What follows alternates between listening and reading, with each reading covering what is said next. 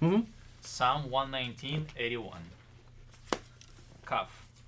My soul faints with longing for your salvation, but I but I have put my hope in your word. Keep going, the whole octave. Oh. Listen, don't tell him what you expect of him in advance. But I put my hope in your word. My eyes fail looking for your promise. I say, When will you comfort me? Though I'm like a wineskin in the smoke, I do not forget your decrees. How long must your servant wait? When will you punish my persecutors? The arrogant dig pits to trap me, contrary to your law. All your commands are trustworthy. Help me, for I'm being persecuted without cause. They almost wipe me from the earth, but I have not forsaken your precepts. In your unfailing love, preserve my life, that I may obey the statutes of your mouth. Mm, good stuff.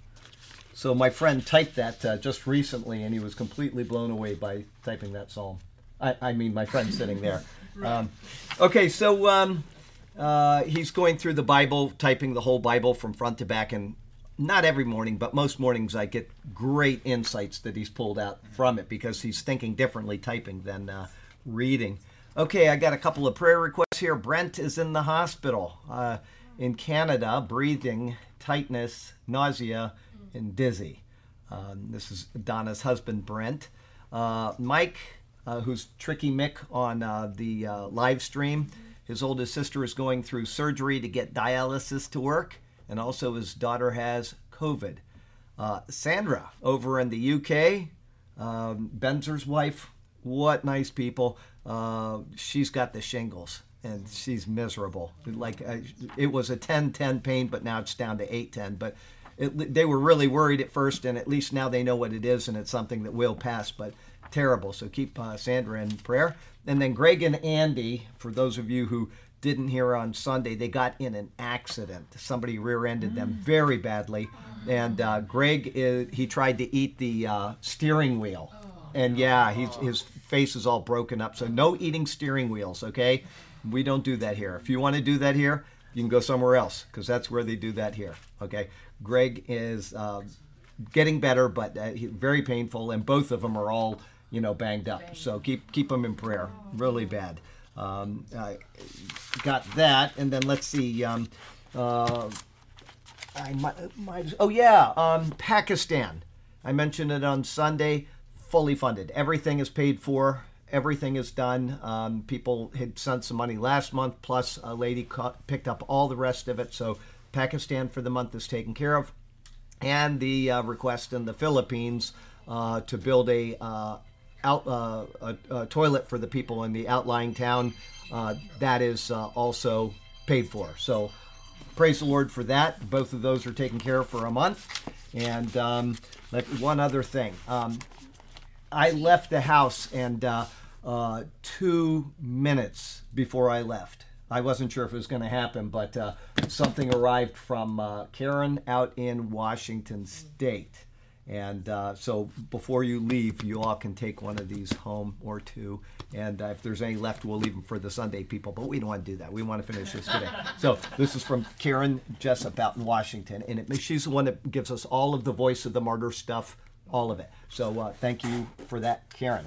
And yes, Um, the I have been getting texts for the past week and a half. Pastor in KL, who's Pakistani. yep. Yeah, they are in dire need. Okay, we'll, we'll mention that on Sunday as well. Make sure we do that. But we have a, a need in Pakistan. I'm sorry, Pakistani church in uh, Kuala Lumpur that needs help. So if anybody wants to help with that, let me know and I'll tell you how you can get a hold of the people that can get the money to him. And uh, apparently they're in very bad shape. And then make sure we mention that again Sunday. Okay. Um, and then we'll read this and we'll get started. Today is the last day of November.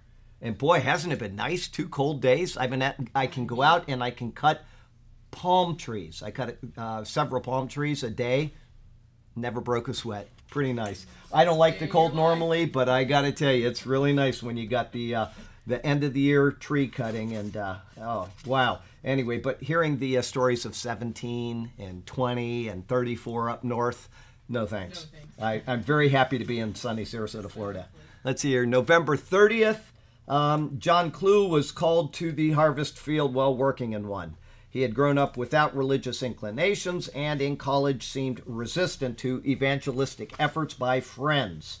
His roommate tried to read the Bible and pray with him each evening, but John, growing exasperated, drew a chalk line down the middle of the room, forbidding prayer or scripture on his side of the line. But the Holy Spirit worked on his heart, and one evening, unable to study and overwhelmed with his need, he crossed the line and knelt by his roommate. Shortly after hearing a missionary sermon, John wondered if God would have him overseas, and he applied.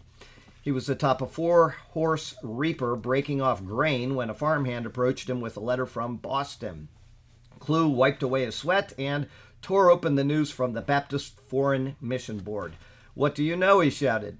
They want me to go to India as a missionary. Uh, now, he'll be sweating there. Oh my gosh. If he was sweating in Boston, he's going to be sweating in India. Missions officials wanted to send him to Forlorn Hope, Telugu, India, where 17 years of painful, plodding effort had produced no apparent results. On November 30th, 1864, Clue and his wife sailed from Boston on a tiny ship, hardly seaworthy, called the James Guthrie. It rolled and pitched its way across the ocean, finally limping into India the following April. So he left in November 30th and he got there in April.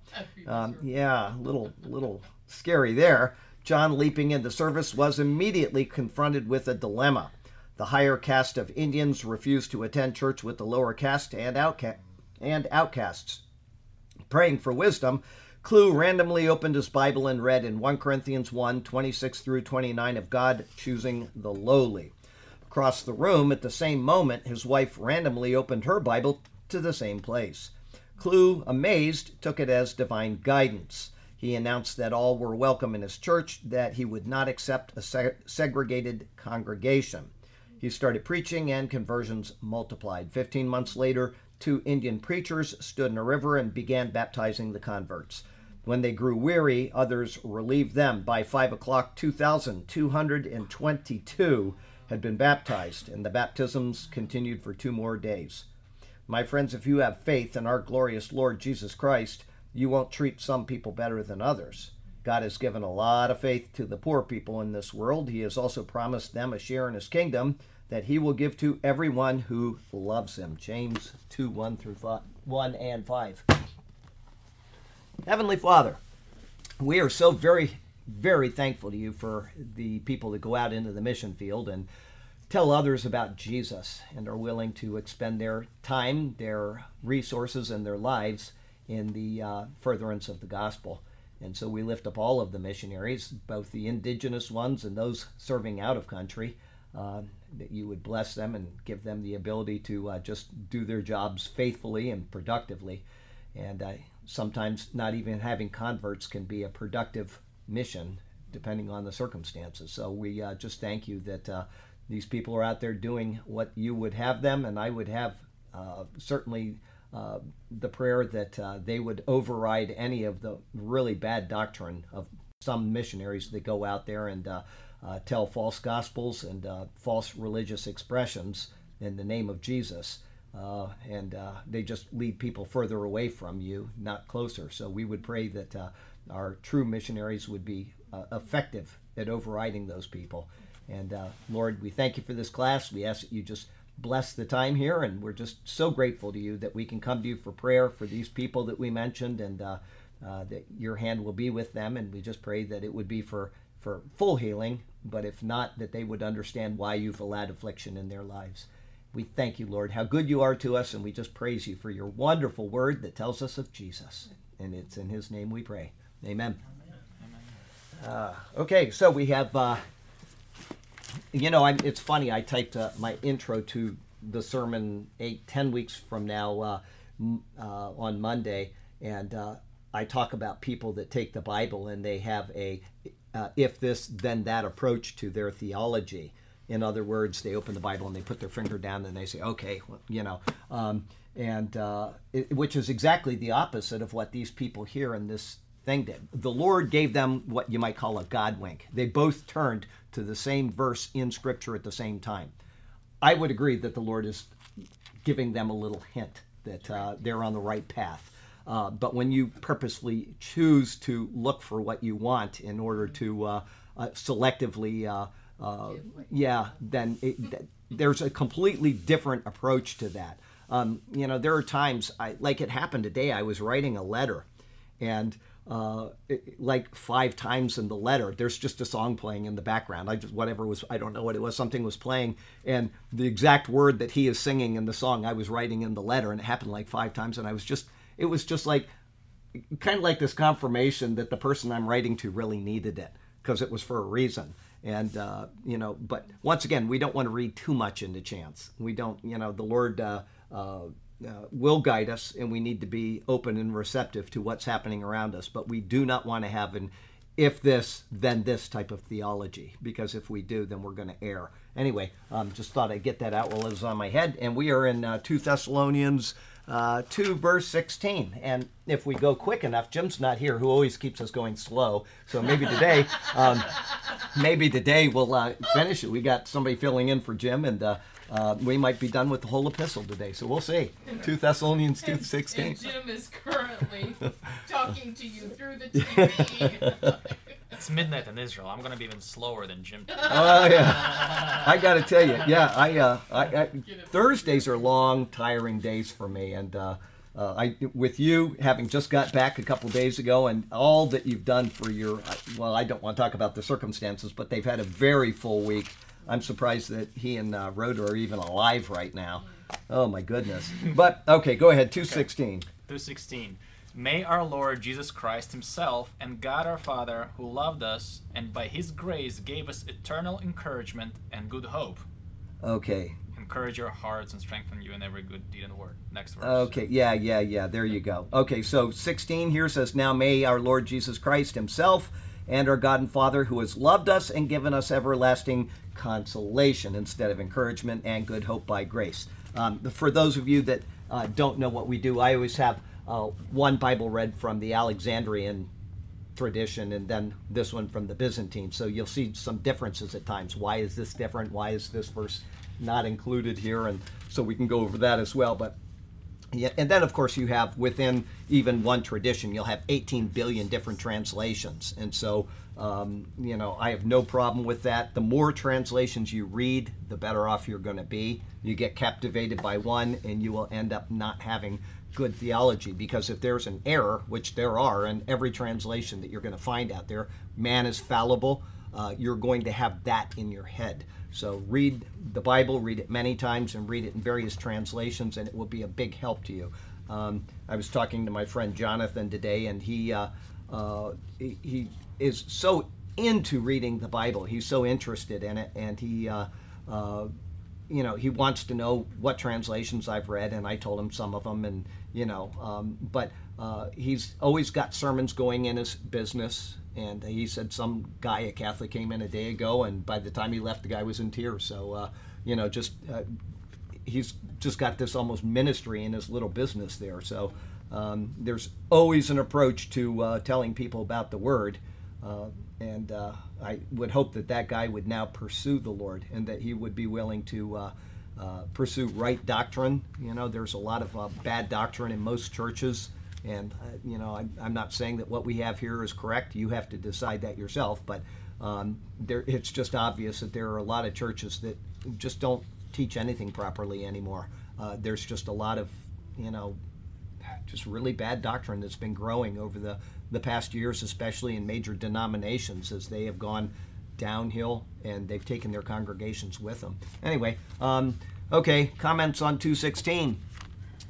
In these words, Paul presents a prayer which is connected to the exhortation that he just made. He did that last week. He asked those in Thessalonica and thus us, because it's written into the Bible now. It, this epistle is included in Scripture. He's asking us to stand fast and hold the, hold the traditions which you were taught, whether by word or our epistle. In response to these words, he issues a prayer to confirm this in them. In rather unusual construction, he says, Now may the Lord Jesus Christ himself and our God and Father. In this, he begins with Jesus, and only then does he move to the Father. This is the opposite of 1 Thessalonians 3:11 where he said, "Now may our God and Father himself and our Lord Jesus Christ direct our way to you." The reason for placing the Lord Jesus first is because of words which follow and which describe the work of the Father. However, in doing this, there is the implicit hint as is seen so many times elsewhere, of the equality of the persons within the Godhead. Uh, Burke and I were talking about a movie uh, a while ago, and uh, it, it, doesn't matter what movie it was. It was, uh, you know, obviously not based on the Bible itself, but it was a uh, Christian movie about Jesus encountering somebody. And uh, one of the things that this person, once she came to believe it was Jesus, was he affirmed to her, I am God. Okay? And that's one thing that we need to understand is that Jesus is God. And it's a real problem. As I said in the prayer when we opened today, there are people out there that do not teach that or they teach it wrong. If you uh, go to many, many countries, there's a big evangelism by the Mormons. And they are in there bringing darkness. They're not bringing any light at all.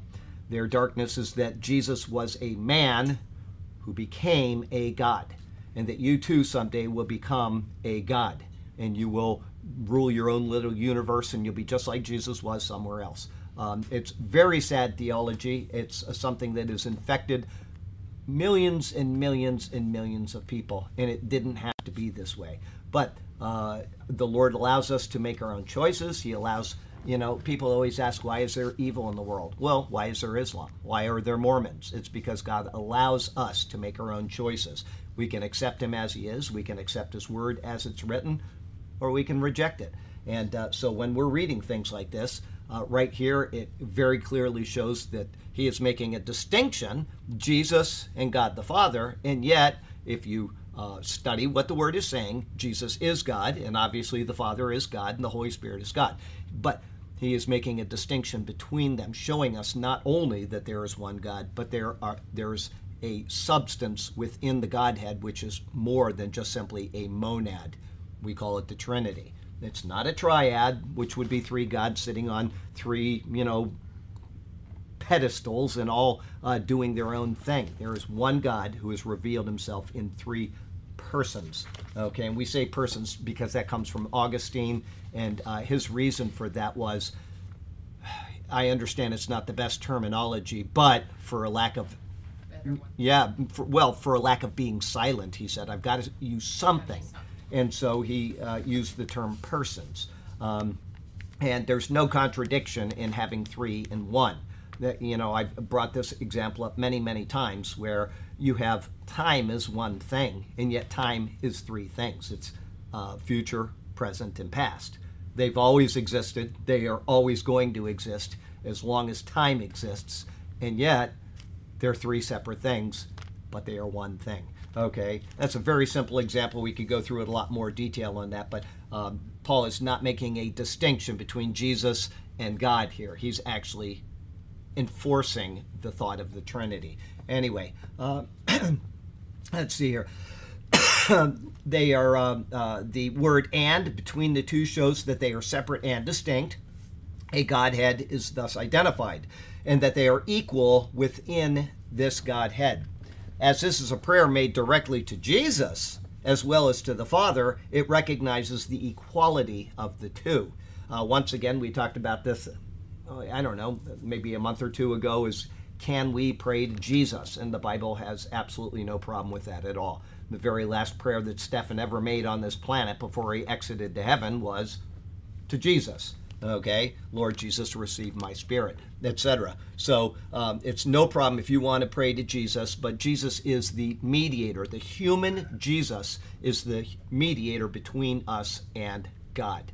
Okay, he is the way of us speaking to God.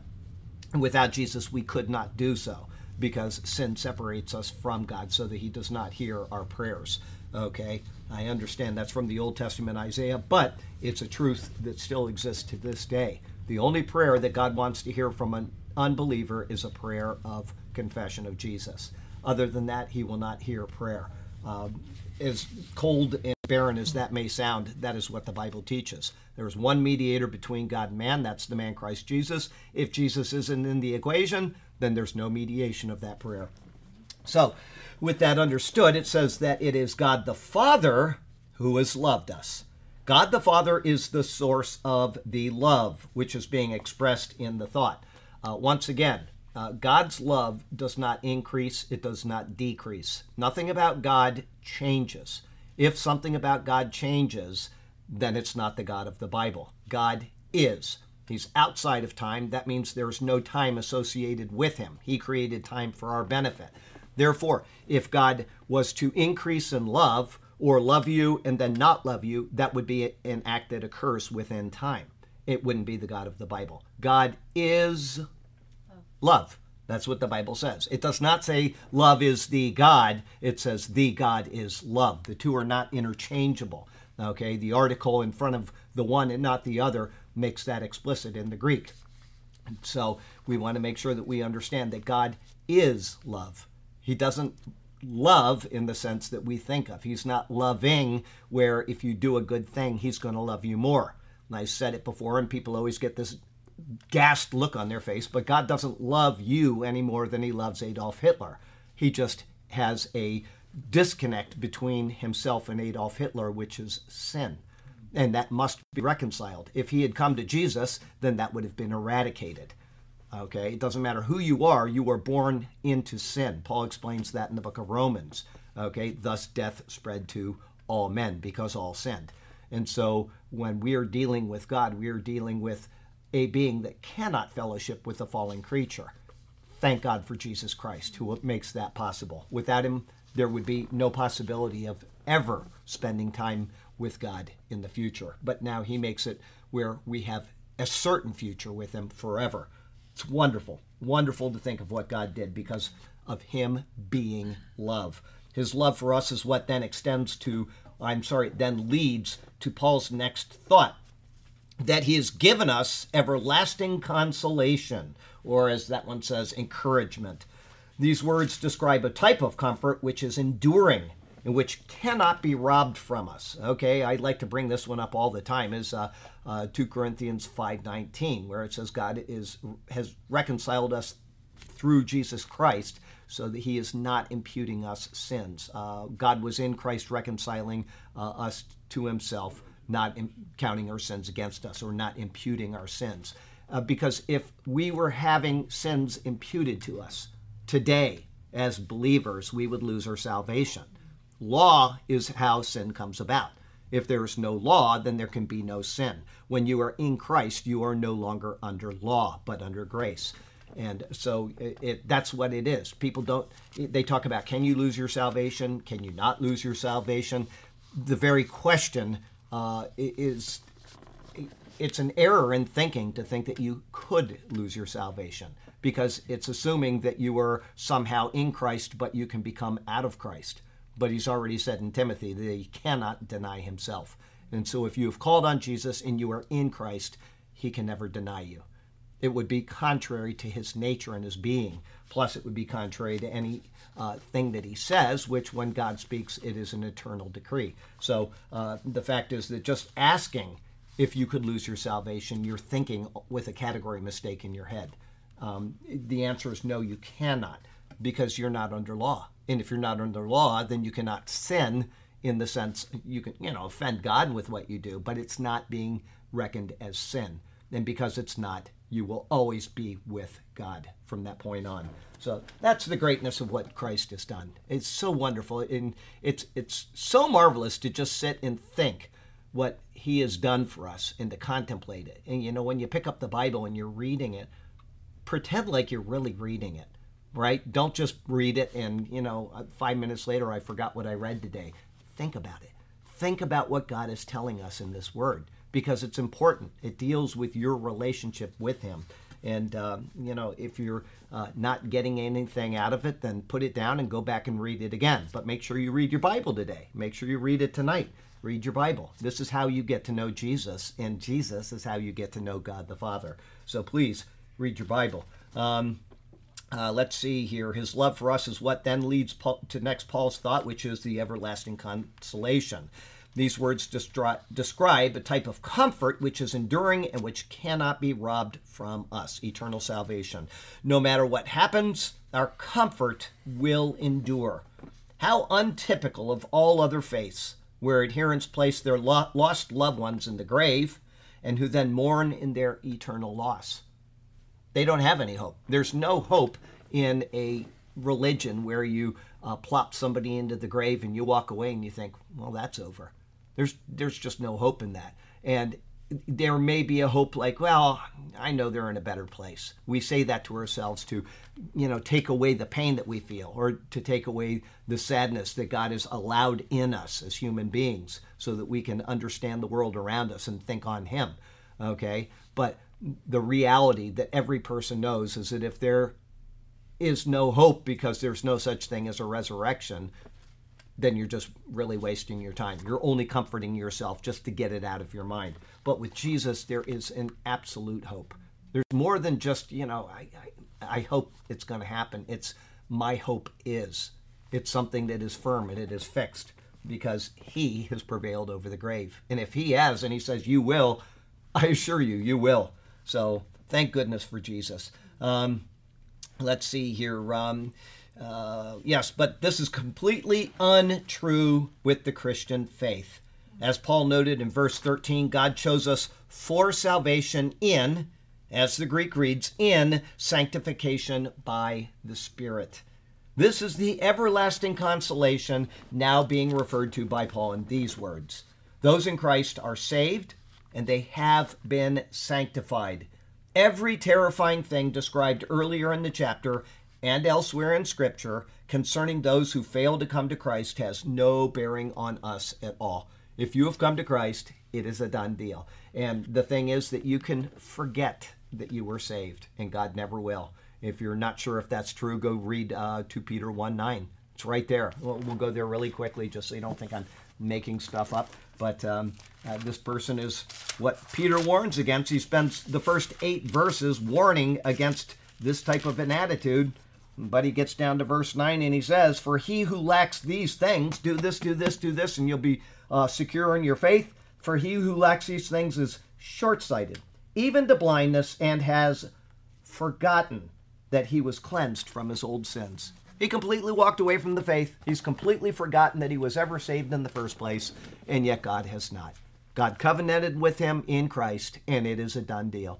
He's going to wake up someday in glory and he's going to say, You know, I forgot that I had done this, but God didn't. What a great God. Okay? That's it's so wonderful to think on what God has done for us because we, you know, we get beside ourselves with anger. We get beside ourselves with, you know, mourning and loss or whatever our emotional state is at the time. Or we just, you know, get busy with life and we just start you know, walking away from church and eventually we're just doing our own thing and we've just completely forgotten. He's there right there with you. He has made the promise in Christ. He has sealed you with His Spirit, and He will redeem you. What a great God! What a great God!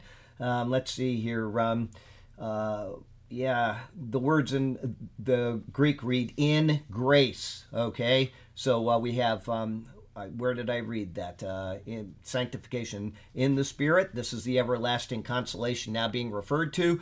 Those in Christ are saved and they have been sanctified.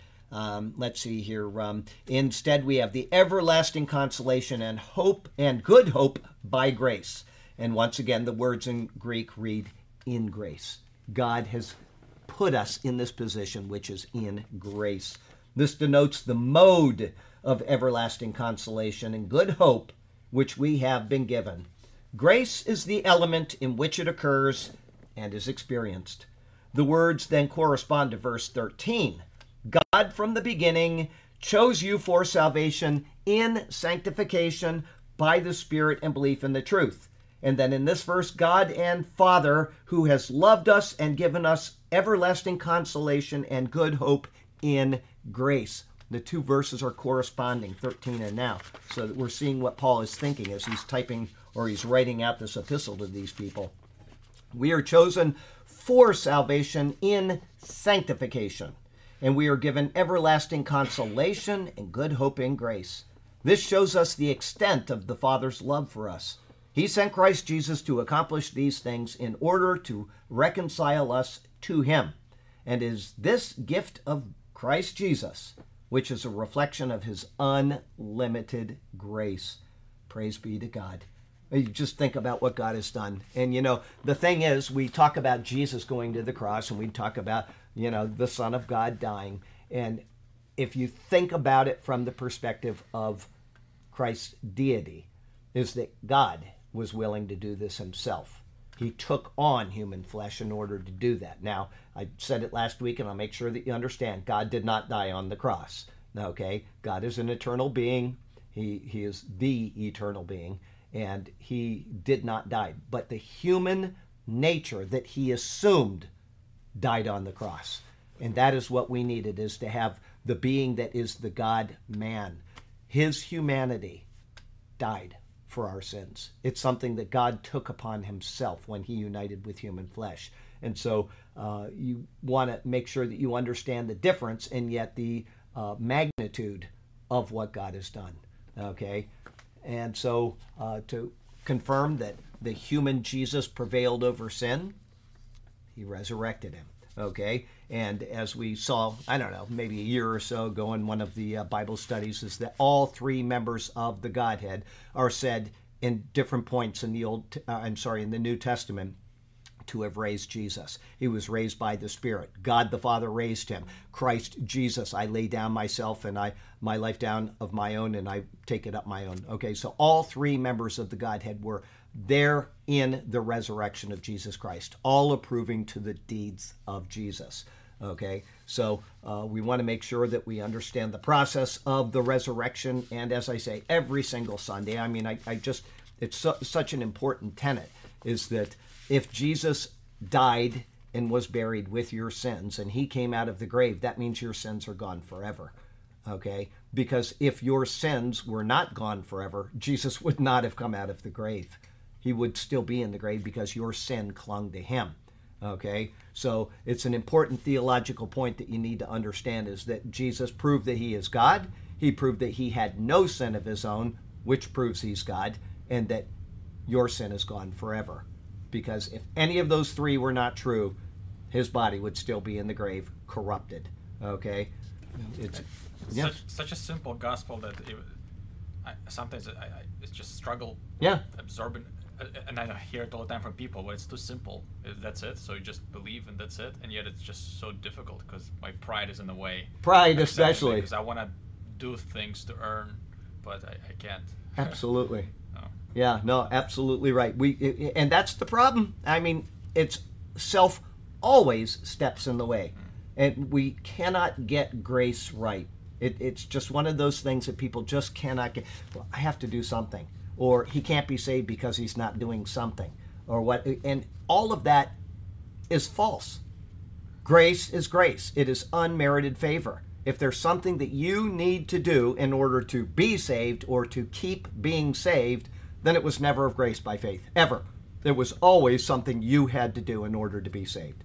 And so we add to it you know i, I love when people like john macarthur's very good at this. They call it easy believism okay? And they diminish what God has done in Christ by saying that. Easy believism. It's not easy at all. It's the hardest thing in the world for us to put ourselves aside and to simply trust that God has done it. There's nothing easy about it. But at the same time, what you're teaching is a false gospel if you're going to say that there's something other than your faith that saves you. And that's what everybody comes down to. They keep coming down to you can't be saved if you don't have works. And the obvious question that I tell people to ask when they're told that what works? What works are going to save me? You tell me, and then if you show me where it is in Scripture, then I'll believe you. What works? What works are the works that you're talking about? And there's never an answer. They have no answer to that question. They just spout off the same theological nonsense continuously. If you don't have works, then you, you can't be saved. They prove that you're saved. Well, now tell me what works. You tell me what works, and I will do them. No answer. You're not going to get one because there is no answer to that question. Grace is grace, it is unmerited favor, so please do not mar grace. life application. If you struggle with the concept of the Trinity, that's okay. It's a difficult concept for us to grasp. People email me and they say, well, I don't get the Trinity, and can you please help me with that? And, uh, you know, I always, as I say, I just send them the link to the doctrine sermon on the Trinity. It just saves me a bunch of work and a lot of typing. But quite often, I will click on it and I'll watch it again because I need to brush up on what the Trinity is. It's not something you just walk around retaining all the time. There are little nuances that you can get wrong so easily and you get off on a bad track. And so you want to make sure that you don't give somebody that bad information. So I'll click on one of those doctrine sermons and I always love to think, or even one of my old sermons. Like, you know, Maya will post something from one of my old sermons on a Bible Bite, and I'll say, you know, I don't even remember having thought that, much less said it. I don't even remember having thought that. And yet there it is in a sermon, and I'm giving it at the pulpit. And I think, how big is the word? How complicated is the word? And how much we need to study the word. Okay? There's so much involved in this word, and it's such a precious word, and we just go out and find everything else to do except read the word you know? And one thing i've been doing over the past week i've seen most of them before but uh, actually i say the week but it's over the past like three weeks since hideko left is i've been pulling up the bible series movies. And they're just all kinds of movies. The one i just clicked on now is uh, i've seen it before. It's filmed in i, I think uh, like morocco or something but it's in italian so they dub over it. And it's the book of genesis and you know, it's just you're just getting something instead of watching junk on TV. And I, I watch. We got to watch this together. I was thinking of you through the whole thing because it really sticks to the Bible. Jeremiah, I watched over the past week or so, and it really doesn't, and you'd be disappointed. But the book of Daniel was really well done. Okay. It was really well done. I said, when you come back, we need to watch it. We got something else we got to finish first, but um, yeah, I, I got to tell you, I really enjoyed the Book of Daniel. I, it, it's it, now there's probably eight thousand movies about Daniel, so you know I'd have to tell you which one I'm referring to, and I don't know. I'd have to go pull it up, but they did a really good job of it. I mean, obviously they built a story around it, but it held very close to Daniel itself, and so I thought this guy here would probably appreciate it. He doesn't like watching things that he says his excuse is, well, I'll get it in my head and that's what I'll be thinking about. And I agree, you might do that, but if you're reading your Bible enough, that's not going to be a problem. You learn to d- disassociate where falsehood and reality is, or where, you know, what do you call it, artistic license is. Um, but you got to have it. If you're going to have an hour and a half long movie and you can read Daniel in 10 minutes or 20 minutes, obviously you need to add in things to make it a story. But anyway, uh, life application. Uh, we talked about the Trinity. If you have a tough time with that, that's okay. It is a difficult thing for us to grasp. However, it's a necessary thing for us to grasp. Um, you know, there's no point in talking about the Trinity when you're evangelizing somebody. There's no point in doing that, okay? That's not what is going to get you saved. The simple gospel is what is going to get you saved if somebody asks about the Trinity while you're speaking to them, you need to be able and responsible to tell them or say, I will get you an answer to that. Because it is a question that they have now asked. And if you give them a wrong answer, they may become a Mormon, okay, or a Jehovah's Witness. So you want to make sure that if somebody asks you, this is something that's bothered me, I need to know before I commit to this, be responsible with your evangelism, okay? But you don't need to introduce that. The gospel is what saves. Uh, but I will tell you, the guy in Pakistan, and it's been probably a full year now, before he started doing what he's doing every month, that was the one thing he emailed me about. He said, I'm trying to learn about Jesus. And he says, I'm really struggling with one issue, and can you please tell me about it? And it was the Trinity. And I said, Yes, I've got just what you need. And we talked about it, and he, that guy has been on fire for the past year. He's brought more people to the Lord in the past year than certainly I've brought in my life. I mean, eh, just constant, constant telling people about Jesus. Now he's adding in every month a Bible study. He's adding in a food ministry and a children's ministry, and it just constant adding things in. And I love how every single thing that you send him, he takes a picture of the people with the jackets or a picture of the people with, you know, whatever he says, I'm going to buy him 20 pound bags of rice. There's a picture of them getting their rice because he wants to make sure everything is above board. He's a great guy. I'm so thankful for him in my life. So, you know, the Lord is just using him in such a great way over there. It's so wonderful. Oh, boy, just wonderful. Um, okay, uh, the Trinity is a difficult concept to grasp. Not fully understanding something, however, does not mean that we cannot accept it as true. Okay, just because we don't fully understand, I don't know, you know, the mechanics of that chair, uh, that chair over there at all. I couldn't tell you the chemical composition of it, other than it's steel and you know a piece of wood and some foam. But other than that, I can't tell you all the details about it. But I know that if I sit on it, it's going to hold me up. Okay, it's just the way it is. I don't need to know everything about it to know that it is what it is. So you don't need to know everything about the Trinity to accept it. And if you did know everything about the Trinity, then you'd be God. So you're never going to know everything about the Trinity, okay? But um, we can accept it as true if we are given sufficient information to, or even a sufficient parallel, such as time. I mentioned time. That's one thing that has three aspects that are all eternal for the you know the scent of the word they're all eternal in nature. There's always been a time when there was the past the present and the future. From the moment that time began god created it so obviously it's not an eternal being like god is but from the moment that time began the past existed in time the future exists in time and the present exists in time okay? And so if that can happen then it means that there is a possibility that the godhead is true and there's a point where you just have to come down and say, okay, you know, I accept this. I don't fully understand it. Like I said, you never will, but you can accept it. Okay? Uh, the Word of God clearly teaches the doctrine of the Trinity. And so we are expected to accept it by faith, even if we do not fully understand it. Have faith in God's Word and do not let others bring you into error because they are unwilling to take God at His Word. Okay? Uh, that takes me back to creation and evolution is you know the bible proclaims one thing. It doesn't proclaim anything else. Now whether you believe in evolution or a long-term creation or something like that is fine. That's your choice. God's not going to force that on you. But the bible does not give the option of either of those.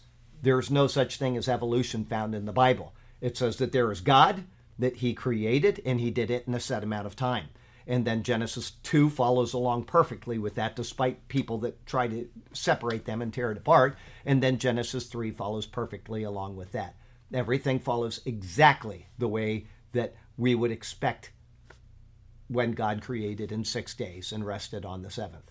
Okay? The Bible doesn't give any other option. It was a very hard thing for me to get over when I was uh, just when I had just come to Christ. I wasn't not saved because I believed in evolution. Once again, that's a false premise. You have all kinds of things that are wrong in your head when you're uh, when you come to the Lord.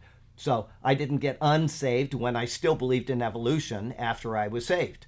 Okay, I had never even thought of it until somebody brought up the thing about a six day creation, and I'm like, well, that's what the Bible says, and I'd never sat down and thought about it. And it took a long time for me to come to the resolution that, you know, I don't understand how the two don't match or how the two do match, but I'm going to accept by faith that what this says is true. And ever since then, I've pursued the creation evolution model for all it's worth, and I am fully convinced, I am fully convinced that the Bible is 100% correct.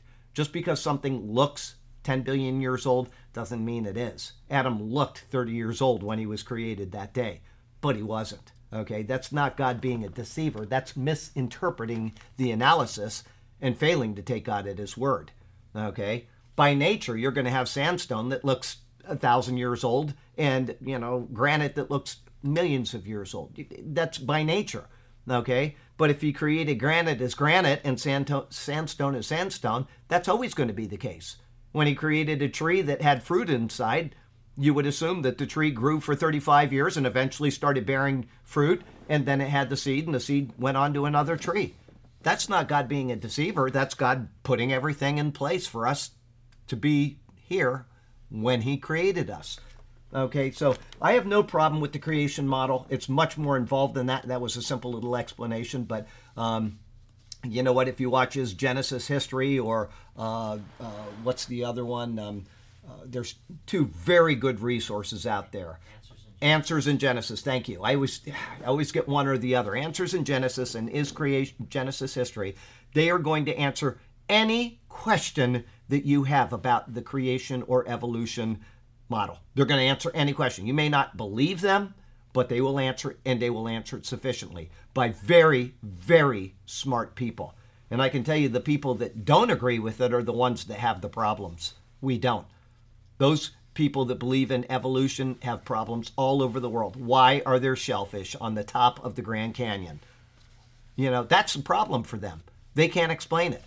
All we have to do is say there was a worldwide flood 6,000 years ago and the problem is resolved, or 5,000 years ago. So uh, the problem rests with them. And they will do anything but admit that there is a God because then that interferes with their world life and their worldview, and they don't want it to. So, uh, you know, those are the type of things that you want to consider, you want to think about, you want to pursue. But um, the main thing is when you bring somebody to Christ, give them the simple gospel. Don't throw a lot of baggage on there. That's unnecessary and it can be harmful to their making a commitment to Jesus. Simple gospel. And as you said, you're talking to them, it can't be that easy. Will you tell me why not? What more would you expect God to do? I mean, we can't get anything right in this world. 40 mile an hour speed limit. How many people obey that honestly? Right? Unless you're just, you know, an old timer that does 27 all the time, right? But if you're if you yeah, I mean, we can't get anything right. Why would God make it difficult on us when we can't get the most basic things right? Okay? All right, we're in Not only, 217. not only do I go above speed limit, I will just slide by saying I didn't. Charlie, Yes. God is love, First John four eight. Yep. The last words of First John four eight. Yep. He's the mediator between God and man. First Timothy two five. Right. People heard you say that, and they wonder where that is. Oh, okay. He's uh, 1 John 4 8, God is love, and 2 Timothy, 1 Timothy Timothy two five. 2 5. 1 Timothy 2 5. There's one mediator between God and man. It is the man Christ Jesus. He gets the numbers. I, I don't go by the numbers because that would be too much for this teeny little brain to handle. But um, yeah, Burke Burke understands where things are a lot better than most people. I can assure you of that. He's our go-to guy when we need to know something like that. Um, uh, what was it that I was going to say? Did uh, oh yeah, somebody did get Sunday's question, didn't they? Um, uh, no. What was it? Um, what was um, Solomon's other given name? Yeah, she would have gotten it. See, I knew it. I knew that if she was here, she would have gotten it. But I, I, who was it that didn't? Somebody emailed me and they got it. Anyway, um, uh, doesn't matter. It's uh, uh, yeah, it was not one of my questions. I made sure of that because I always get belittled for picking too hard of a question, and I pull one out of that little car. You know what I did this week? I wanted to remember to write it down in advance, so I put the I, I finished up the sermon reading on Tuesday night, and I I put that thing of cards that you gave me into the sermon. I said tomorrow morning I will get a a uh, I'll pick one out. yeah, I'll pick one out. And so I picked up the thing in the morning. I didn't close the top, and I had cards all. Oh, they slid all over the entire. There were little Bible cards everywhere. And then I thought I got them all. The next day, I moved a pillow, and there was like twenty of them down under that. So uh, keep the lid shut on the Bible questions. Okay, um, two seventeen. 217. Encourage your hearts and strengthen you in every good deed and word. Comfort your hearts and establish you in every good work and word and work. Yeah, so kind of close, not not too far apart. Um, uh, that's the last verse of chapter two, and we're we've still got um, uh, we've got uh, forty minutes. We may finish this epistle after all. We'll see. Um, okay. This verse here is divided in a way where it cannot be taken alone. It's not a standalone verse. The word comfort is based on Paul's previous words. Now may our Lord Jesus Christ and our God and Father, dot, dot, dot, comfort your hearts. The word comfort here is tied into the intervening words of that same verse, which said, Who has loved us and given us everlasting consolation and good hope by grace. There, the word consolation is a noun form of the closely corresponding verb comfort, which is used here. So you got consolation, you got comfort, and they're very close in the Greek. And you'll see that especially in the Hebrew. Every Hebrew word that you look at is based on, uh, you've got a noun, it will be ba- based on a verb that is either identical, but it's in the verb position, or it is very close and the noun is derived from the verb. So once you learn that, it's not really difficult to figure out what's going on. Um, something just came to my mind, and I don't remember what it is, but I want to go to Judges 7 really quickly while it's on my mind and see if I can remember. I typed Judges, I didn't finish Judges 7, but I typed, um, what was it? I, uh, I ended at 20, I believe. Uh, Judges 7. Naphtali, uh, yeah, Zeron Mil. I don't remember what I was thinking of. Something I was going to say. The oh yeah, you know I did the fleece a couple weeks ago, and very very great typology. And then um, I've got another one for you if you want it over there. I don't know if you're okay. If you do, it's over there. Um, uh, let's see here. Um, uh, what was something came to my mind? Oh, the sword of the Lord and Gideon. So Gideon, the hundred men. Uh, anyway, it's very exciting. I don't remember what was on my mind, but there's something exciting about it, and then I'll I'll finish typing that chapter next week, and then when I'm done with the mechanical analysis of the verb verses, then we'll see if we can figure out the typology. So wonderful! I'm telling you, it's just so wonderful to go through Judges and see what's going on there. Um, just amazing, amazing stuff. Um, Charlie. Yes. I had a friend who said thoughts come to him. He always carried on those little tablets. to write it down, or And he, and he said I would pull over and write it down. Absolutely. Because if I, when I get home, I won't remember. That's right. You know, that happened to me one time. I had I woke up in the middle of the night one time and I had an idea. It, it was unbelievable. I said, "There's no way I'm going to forget this in the morning." And I couldn't remember it at all. I couldn't, but I just remember it was like, you know, probably I invented the internet or something. It was just something that was just unbelievable. And uh, the next morning, I just, I was so angry that I didn't do that. I, phone, it would have fixed yeah, uh, well, that's not going to happen. That's certainly not going to happen. But you know what? I'm, I, I got to tell you, they were taking pictures of Hideko and using her phone, I guess, to do it as well. And now I'm getting.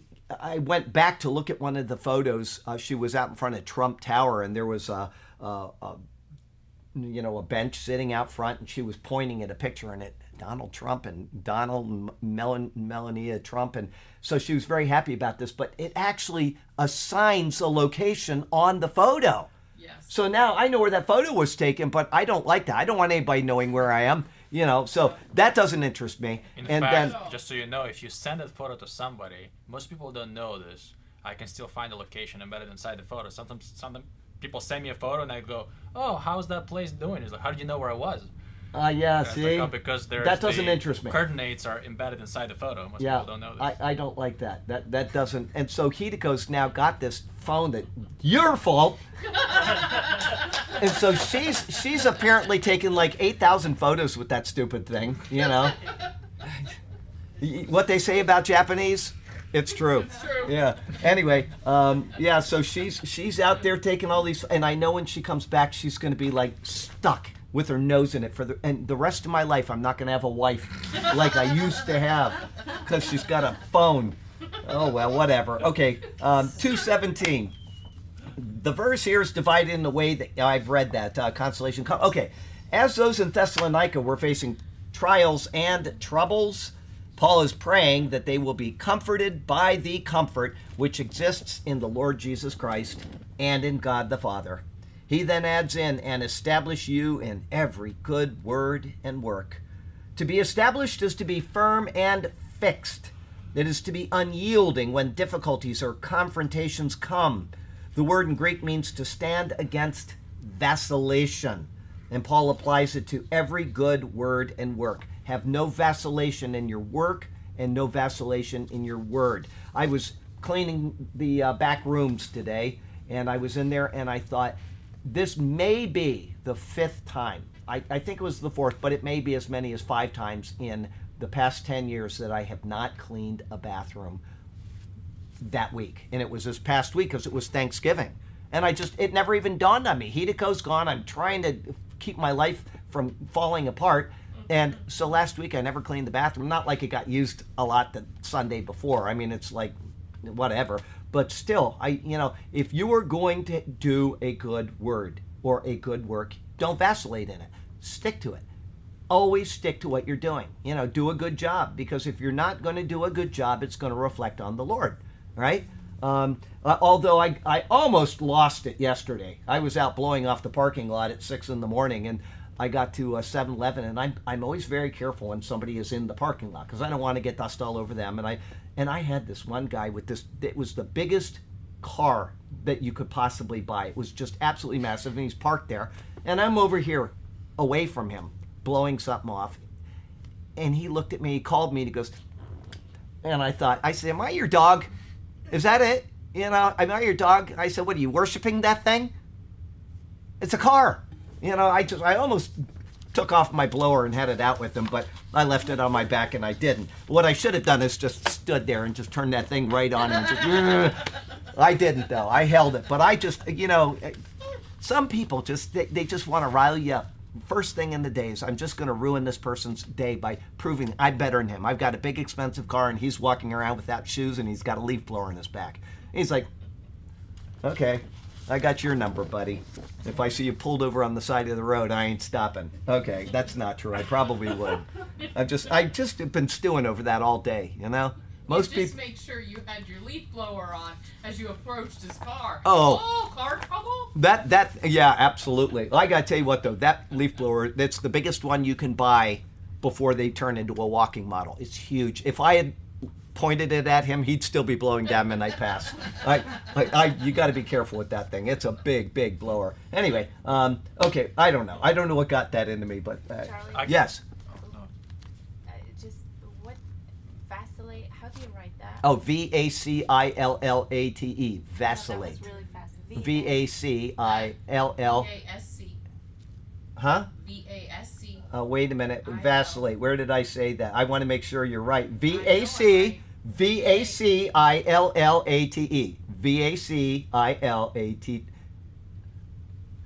V A C I L L A T E. I was correct. Okay, so uh, there's no S in vacillate. All right. Uh, the word in Greek means to, means to stand against vacillation.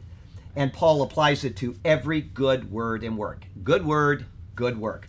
The word is the word of God and the doctrine that flows from it. Let me make a note here. The word is applying that doctrine properly and in accord with the work. I'm sorry, is. Um, uh, the work is applying that doctrine properly and in accord with the word.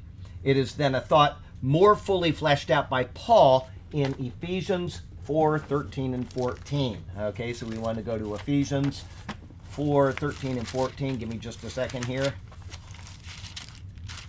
4 13 and 14.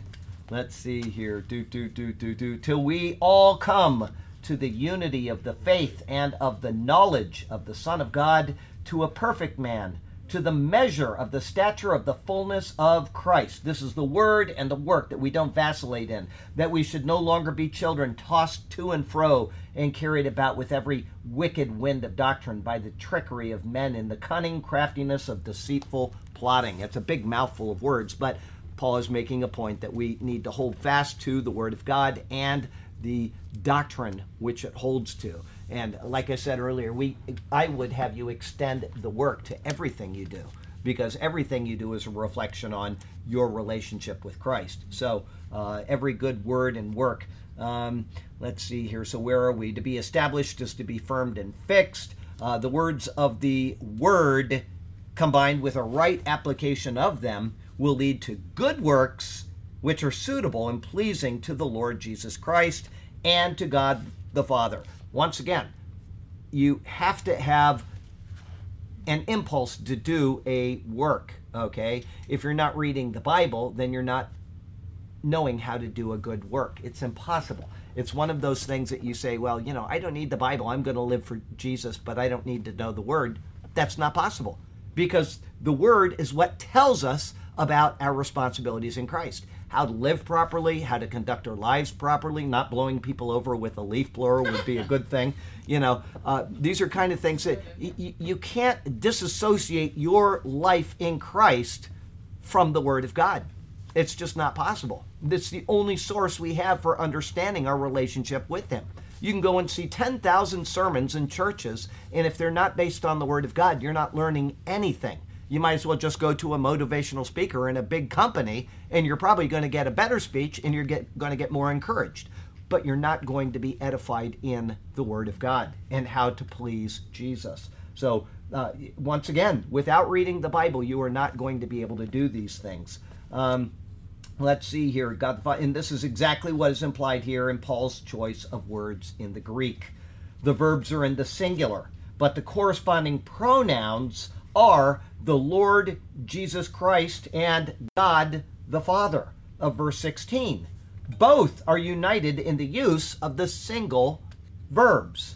Thus, once again, there is the implication of the divine unity between these two persons. It is another reference to the nature of the Godhead. And once again, the nature of the Godhead is three persons, but right here he's focusing on two for a particular reason. Okay, so uh, life application. These words were written to those in Thessalonica, but they are a part of the Word of God. And so Paul's words to them are still a prayer of Paul to us today. They are a hope which endures through the ages of the church age, and they are words which we can rely on in our own times of trouble and trial, knowing that eons before we existed, the faithful apostle was making this petition to God on our behalf as well. It's in the Word of God. Because of that, he wasn't just writing to the Thessalonians, he was writing to us as well. He's writing to every person that has ever been saved by Jesus. I beg you to do these things. Act in this manner. Do what is right in the presence of the Lord, etc. All of these things pertain just as much to us as they did the day he wrote it to those in Thessalonica. All right. Um, uh, and there's a day where these words are going to come to an end. The church age is going to come to an end, and we're going to be taken out of here. And then the people of the world are going to have to wonder what to do next. All right. Uh, unfortunately, people are not ready for what's coming on the world. You know, I don't know when it's coming. They have coming. ChatGPT. what? They have ChatGPT. Oh, they have Chat GPT. It can tell them, you know, what they missed and why, but uh, hopefully it'll give them more information that'll be useful to them, which I doubt, but we'll see. Um, yeah, Sergio really likes that chat stuff. He gets in there and he, every time it gets a new thing, he's like, this just advanced us 50 years ahead. He said, I can't believe it. And he'll show it to me, and I'm like, I don't get. He really likes it though, and he's very impressed. And he gets a lot. I have to tell you, he gets a lot done with it. He gets a lot of expertise out of it, but it doesn't pertain to my job at all. I wouldn't trade my time in the Word for anything. There's nothing. You know, I uh, Sunday or Monday, I'm sorry, uh, the sermon typing went way, way long. I've even stopped on Mondays. I don't do what I used to do at the mall. I go really early before I get caught by those birds because I can't say no to them. I got 400 birds waiting to be fed and I can't. So I've stopped doing that. I go really early in the morning. I'm back home in 15 minutes instead of an hour and 15 minutes. And even then, Monday sermon typing took about 15 hours. It was just, but I got to tell you, I wouldn't trade it for the world. I would not trade it for the world to have some computer give an analysis for me and then I'd have to read it and say, well, that's not right. You know, there, that that doesn't reflect what I want at all. I just there's no way. It's really important to have the Word of God properly handled and to have it um, thought through and taken in the proper context of the rest of Scripture. Yeah, Monday was long. And I, you know what? On Tuesday, was it Tuesday or was it yesterday? I emailed him and I said I I was so tired I took a, a, nap. I'm laying there, and I actually woke myself up from snoring. I, I was snored so loud, I woke myself up. I said, "Was that yesterday or yesterday. Yesterday. Okay, well then it was Tuesday was brutal. Wednesday I had to do the the mall work, and so I lay down, and I must have gone right out because uh, I don't know. It- I could hear the snoring from the other side of town. I bet you could. It literally woke me up. It scared me. I was like, "What was that?" So, yeah, I can't wait till she gets home. Man, it's just it's tough without her being here. When is she Okay. Uh, well, oh yeah, let me tell you this. Here's the deal. I uh, I didn't tell anybody this because I didn't want anybody to know, but I was going to sneak up there yesterday. I got a flight uh, to leave it. Uh, I would have had to have gone three in the morning to Tampa, flown up, and then I was going to fly back that afternoon, and I would have been home in Sarasota at one o'clock at night. So it would have been, you know, 19 hour day, I guess. But, um, uh, and I had Burke set up to do the Bible study at night. And I wasn't going to tell anybody. And the reason why is I might not have made it home if the flight got canceled. So just in case. And um, uh, then Thor said to me when he's going up there on last Friday, he said, Well, Tangi's talking about coming to Sarasota. And I thought, well, I don't want to go if she's going to be coming down here. It would be total waste. I poor mom was so stressed. She's got to come and feed the dogs, and she's got to do all this stuff. And so um, uh, I, uh, I, I, I finally said to Tangi, I want you to know I was planning on coming up yesterday, but this was last Sunday. I told her, I said, but if you're coming to Sarasota, I, I don't want to do this. And she was really mad. She was like, you still need to come up. And I'm like, you don't understand how difficult that'll be and it'll put a problem on mom. And anyway, so I didn't go, but she's going to be coming down here pretty soon. And so it's not like this long drawn out thing. So I'm not going to go, but I don't care about giving up those tickets. Two way from Sarasota or Tampa to uh, Islip Airport, which is right next to their house, and then back to Tampa, fifty-seven ninety-eight. I mean, I can lose 57.98. That's fine. So, yeah, I couldn't believe it. I mean, that hasn't happened since the world began, I think. So, yeah, I was very excited and I thought, you know, if I don't go, I haven't lost anything, but at least I've got this confirmed. And then she went and said, I'm probably going to come down. Like, I ain't going. Okay, I lost $57 and I hate that I did. I just, you know, I could have done something productive with it, but at least I was ready to go. And, uh, oh, so th- to answer your question, is Hideko is going to come back with Thor and Faith. So she's going to be here Sunday night. Oh, she, you know, she was talking about staying till January. I would have been lunatic by. I already am a little bit of a lunatic, but I would have been done. No. So when I came to visit you, the dogs were on the ceiling. Oh. Everything was just it was. I got to tell you, very, very. You know what? He got off the airplane. He's been flying now for 18 hours. He gets here and he says, "I want to come and see you." And he says, "I want to give you a hug." He drove all the way across Sarasota just to give me a hug. What a nice guy. Oh my gosh. To I see ju- if you're still alive without Hideko. well, yeah, all. that's That's all you needed was confirmation. That's the first word there in that verse, comfort. yeah. Comfort, he, he, he says comfort uh, here, comfort your heart. Over in First Thessalonians, after he talks about the rapture, Yeah. he says comfort one another. one another. Absolutely. Uh, that's Paul. He's he's wanting us to be comforted in all ways. Good stuff. Are we going for third chapter? We're going chapter. Yeah, we got 20 minutes. We're going to see if we can finish it. We've only got 18 verses. Can we get them done in the next 20 minutes? Okay, so verse one, chapter three. Finally. Oh, okay. uh, Second Thessalonians chapter three, verse one. As for other matters, brothers and sisters, pray for us that the message of the Lord may spread rapidly and be honored, just as it is with you. Okay, the reason why Burke said finally was one, finally we're in chapter 3, but two, it begins with finally. But ah. yours didn't. It didn't. Yeah, this one says, Finally, brethren, pray for us, that the word of the Lord may run swiftly and be glorified just as it is with you. Okay, 3 1. All right. Uh, chapter 3 begins with the word finally, or yours says what? As for other As for, matters. That's right, as for other matters. Uh, though there were no chapter and verse divisions in the original books of the Bible, who was the first one to come up with chapter divisions? Some guy at about 1400. Yeah, that's great. Actually, it was one guy, and we do not use his, but it was uh, Father Hugo Santo de Caro. Okay, and uh, so we have the chapter divisions from the, about the 1400s, and then the first, uh, uh, the person that did the verse divisions. Anybody? Was it Erasmus? Nope. Nope. Robert Stephanus, and that was first published a year later in the Geneva Bible. So yeah, we've got a good tradition here, and. and uh, I went to school together. yeah, I believe that. You old timer, you. Yeah. So Robert Stephanus and the Geneva Bible. Okay, so um, there were no chapter and verse divisions in the original books of the Bible. This is a logical place to begin the chapter. He has finished the main purpose of the book with its theological discourse on the timing of the end times. That was all of what we saw there in uh, chapter 2 at the beginning of it. It was so clear. Actually, uh, was it you? Somebody emailed me and was said, I'm so, oh, Adrian. I think it was Adrian. He said how happy he was to have seen, you know, the arrows pointing exactly how it is because you know, you listen to somebody. Remember when I did that, I had the arrows pointing exactly what Paul is saying and how it is divided.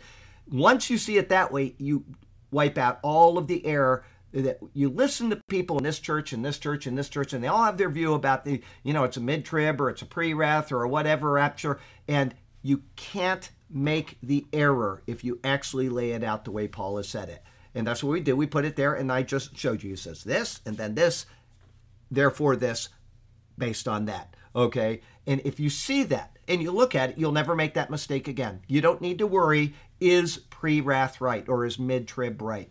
And if you don't know what I'm talking about, just go back and watch the early uh, chapter 2 uh, sermons. And it's the one, um, I, I, don't remember the title of it, but uh, the particular sermon you'll know from the title, and it tells you exactly the timeline of the end time events. It, it, it's very clear, it's very precise. And no, we're not going to know when the rapture is. Okay. No, we're not going to know who the Antichrist is. So why bother? Why waste your time on that type of nonsense when he has given us exactly what we need to know about those end times? What we will know, what we won't know, why not to worry about those things? Then it's all based on his response to their question. Don't you remember when I told you these things? He's reminding them. And because he's reminding them, he is reminding us. Anyway, he's gone through that part of the discourse on the timing of the end times.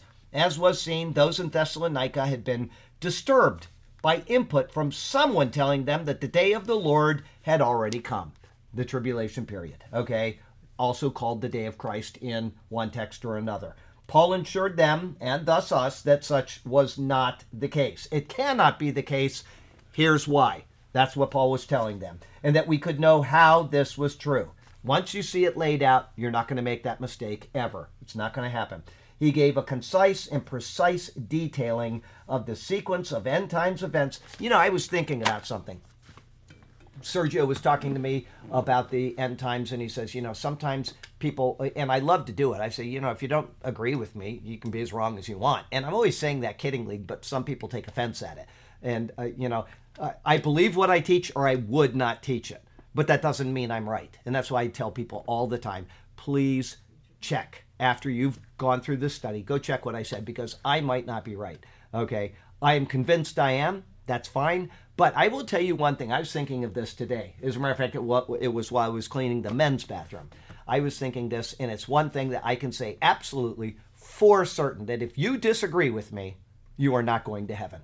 100% for certain is if you disagree with my presentation of the gospel because the gospel is 1 Corinthians 1 Corinthians 15 3 and 4. If you disagree with what Paul says there, you're not going to be saved. If you disagree that Jesus died for our sins, you will not be saved. If you disagree that Jesus was buried, you're not going to be saved. And if you disagree that he came out of the grave on the third day according to Scripture, you are not going to be saved. And I can say that adamantly, I can say it without any shame at all. If you disagree with my presentation of the gospel, you're going to hell. You, it's your choice. Paul has laid it out. I'm just telling you what Paul said. It's the word of God. And if you disagree with it, there's no hope for you. That's one thing I can say with absolute confidence. I don't need anybody else to ever tell me, well, maybe. That's just the way it is. It's written, it is God's word, and it is unchanging. Let's see if that's important or not. Plus, it's going to ring again in a second. So, um, if I don't do this, let's see here. Okay, let me just click on it, and that, it won't ring again. Um, that let me read that. That's who we were praying for at the beginning of the uh, service. Hang on one second. Let me see if it, it might be important. Um, uh, uh, this is on uh, Brent up in Canada. He had an EKG today. He goes by ambulance to a different hospital for an echocardiogram, and on Saturday they're sending him to get another hospital for an MRI. They can't get his blood pressure regulator, and they can't even tell us when he'll be released. So it could be serious, but we're not sure. Keep praying and. Uh, uh, uh, I can't read that. Keep praying that the Lord will keep him so that I don't lose him. Oh, okay, so she doesn't lose her husband. Okay, so pray for uh, Donna and Brent Okay, um, let's see here. I'm going on. Yes, we got time. Um, as was seen, those in Thessalonica had been disturbed by some input, right? I read that. Paul assured them and thus us that that was not the case, and we could know how this is true.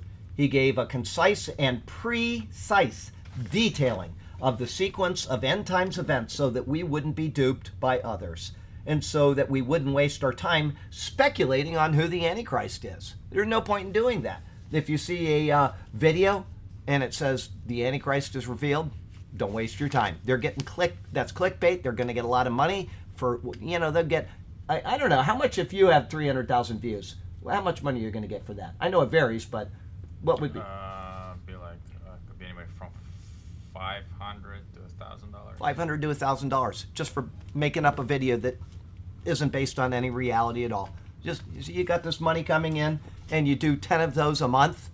You're making all kinds of money just deceiving people. Anyway, um, don't click on it. Waste of time. After opening the final section, he immediately again says, Brethren. This is the fifth of seven times that he will say this in this short book. Thus he is ensuring they don't forget that they are beloved by the Lord. That's verse 213. Despite the things which may come against them and afflict them, they are united in Christ as brethren. With that understanding, he then petitions them for prayer. As brethren, this is right for him to ask and for them to respond. Paul was known for keeping his beloved brethren and their churches in prayer, such as when he said that back in chapter 1, verse 11. And he anticipated that they would likewise be in prayer for him and those with him. And so, with specificity, he names the type of prayer they seek. It is, his words, that the word of the Lord may run swiftly. His request is reflected in the 147th Psalm. Here it says, let's see, 147.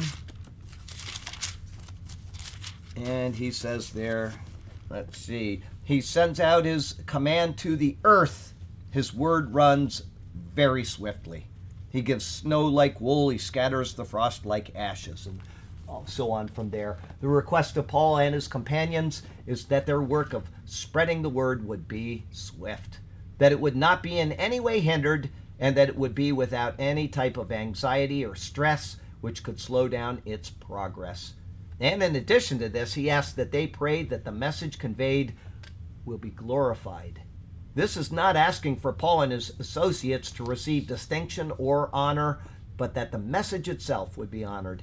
The desire is for the exaltation of the gospel message and thus for the honor of the Lord upon whom it is based. You want the Lord to be glorified in everything you do. Today I was at 7-Eleven and the uh, there were some Mexican guys that were uh, they're putting a new roof on 7-Eleven for the first time in like 20 years. That roof was so bad. There were shingles every time we get even a light wind, there's shingles all over the parking lot. Those, you know, they're so thin, they're like paper now. And they just blow everywhere. And so they're finally replacing the roof.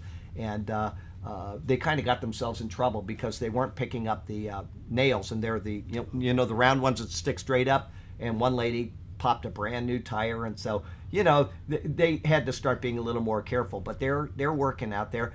And of course, Charlie comes walking along without shoes on. And they freaked man, they were like, here comes a lawsuit. They're like, no, no, no, no, no. I'm like, no, I got something for you. And I, I wadded it up small enough and I threw it to him. It was a tract in Spanish. And so, you know, you want the Lord to be glorified. And so if you have a lot of Hispanics around, carry some Spanish tracts. Okay, if you don't have them, they're right on the wall back there. But, you know, you don't know who you're going to meet, and you got six guys that are working, and somebody comes and throws you a tract. It may not affect him, but it may affect one of the others because you know they're going to talk about it. They got nothing else to do but pull off tiles for the next two days. They got about a third or maybe a half of the work done today. So hand out a tract, okay? Just watch for the nails in the process because they were everywhere. Oh boy. Anyway, um, let's see here. Um, the word of uh, the Lord be uh, glorified. The thought is reflected in Acts 12, where it says that the word of God grew and multiplied. That was uh, verse 12, 24. This was the continued hope of Paul and his company. Finally, he notes, just as it is with you. If they wanted to know exactly what to pray for, all they needed to do was look at how the word had taken hold in their own church. It had been presented, received, and brought honor to the Lord. This was the hoped for condition of each place to be encountered by Paul's group. Okay? That's what we would want with any church that we are a part of. We would hope that the word of the Lord would be glorified in the process. Okay? If they're not opening the word and giving you an analysis of the word, I would leave that church. That's just my opinion. If you, you know, you do whatever you want. Some people just want to go and hear music. And I have a, a relative of mine that goes to a, a really poor church uh, three or four times a year just to hear the music because you know it's music that she knew when she was in that church for many many years and uh, I, i'm not saying the person's name but anyway so she'll go there and i think man i wouldn't even want to walk through those walls. But you know I, I do admit though growing up and listening to the music in the episcopal church was really nice. They had great music okay?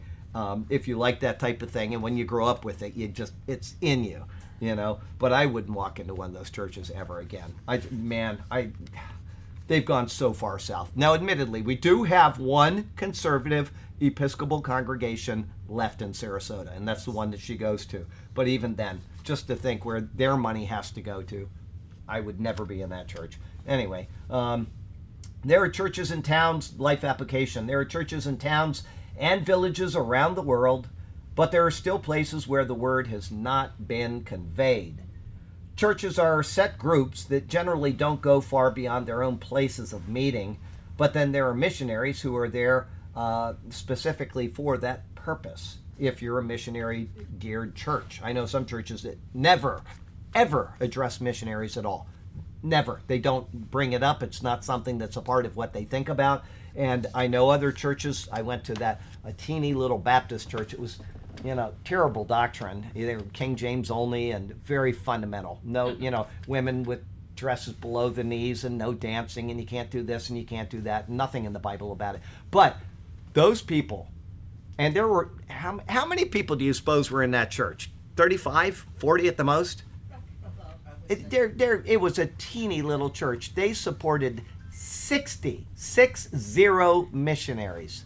And I thought, that is a church that loves the gospel. Even if their doctrine isn't very good, they supported 60. They didn't fully fund 60 missionaries, but every time a missionary came in, they'd see how can we fit this into the budget. It was unbelievable. 60 missionaries in that teeny little church. So at least hats off to them for that. And, uh, you know, they'd come back, and some of the missionaries were really nice people. I got to admit. Yeah, I didn't meet them all, but, you know, just it was amazing to see. But I wouldn't fit in there because I never wore a coat and a tie, and of course, you're not going to go to heaven if you don't wear a coat and tie. So, whatever. Everybody knows. Everybody knows that. Okay, so uh, let's. David, The what? second chapter of David. Yeah, second chapter of David. Yeah, that that is an important point to consider. That's, uh, let's see here. Yeah, um, even though churches don't head out from their home areas, they can and should support those who do. Okay, and so we try our best to do that here as well. I mean, we've got lots of missionaries that we help out, and we've got indigenous people that we help out. And the thing that surprises me, and I should never be surprised by this ever, but you know, I said on Sunday, you know, if uh, we don't get enough to take care of Pakistan, I will make sure that they get enough for the next Jesus movie. He's had success every single time he's done it. I'm going to make sure that is paid. And I get home and somebody's offered to pay everything. I actually had to say, well, you know, don't send that much because we have some left over from last month that other people gave. They're a month ahead in taking care of the Pakistan thing. And I wasn't thinking about it on Sunday, so I figured I think whatever, fourteen hundred dollars. They said we'll cover the whole thing, and I said just send this much instead. So I. It, it never ceases to amaze me how people love to get the word of God out. I'm just I, I'm so thankful for the people that attend this church online because they they're at home, they're not with any other church, and yet they're willing to help out people all over the world. It's unbelievable. So um, uh, this is one of the major purposes of the church. We are to ensure that we do not stagnate behind walls but that we continue to refresh ourselves and the gospel through the support of missionaries. And we're done right on time. Don't for, don't leave until you take one of these good things from Karen. Heavenly Father, we're so grateful to you for your word. We're grateful to you for those who go forth as missionaries and uh, tend to the word of the Lord elsewhere in the world, and they're spending their time and their resources and even their lives in the hope of gaining converts in foreign lands. And uh, Lord, we thank you for that. We thank you for those indigenous missionaries that are taking care of their own people and that are helping them in various ways. Remy, with the uh, uh, just a heart even to build a proper bathroom for a village in the middle of nowhere. Lord, it's something that seems so unimportant, and yes, it's so important to keep the sanitary situation in their village going and the people content. It's just so wonderful that somebody's willing to do that. So we just thank you for all the things that you do for us. We thank you for the heart that you have given the people that you have called to uh, do the service of these people and the things that they do. Thank you for those that tend to this church in other ways as well, that keep it running. Lord, you're so good to us. We praise you for it, we glorify you, and we thank you in Jesus' beautiful name. Amen. All right, let's say goodbye to the folks online and then have a couple of these before you go. Uh, break.